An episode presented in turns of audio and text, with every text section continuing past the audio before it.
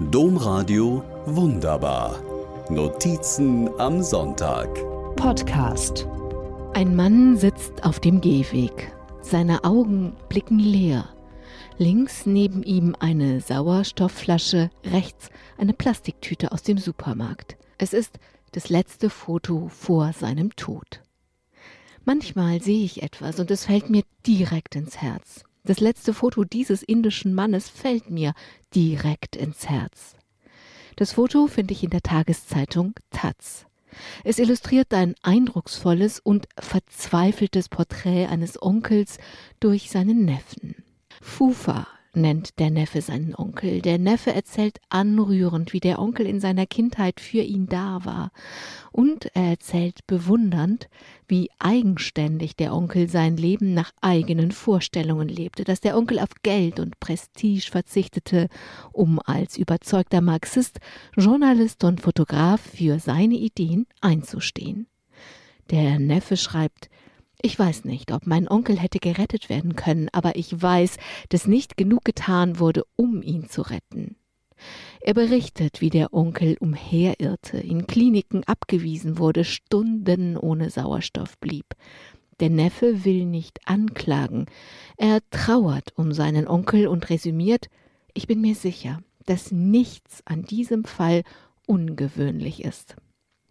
Mit Onkel Fufa bekommen die vielen Corona-Toten, bekommt das unfassbare Corona-Leid in Indien ein Gesicht für mich. Corona nimmt Fufa die Luft zum Atmen. Aufs Atmen kann kein einziger von uns acht Milliarden Menschen verzichten. Das hebräische Wort Ruach bedeutet Wind oder Hauch oder Atem oder Geist. An die Verbindung von Atem und Geist muss ich zu Pfingsten denken, als ich das Foto des auf dem Gehweg sterbenden Fufa betrachte.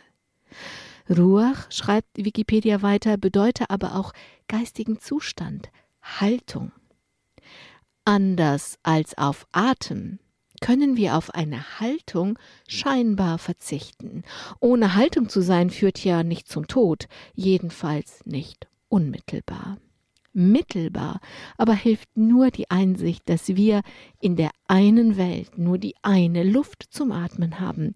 Und wenn wir unser altes Vor-Corona-Leben mit allen Rechten und Reisen in dieser einen globalen Welt zurückgewinnen wollen, hilft nur die Einsicht, dass alle Menschen auf der ganzen Welt vor Corona geschützt werden müssen.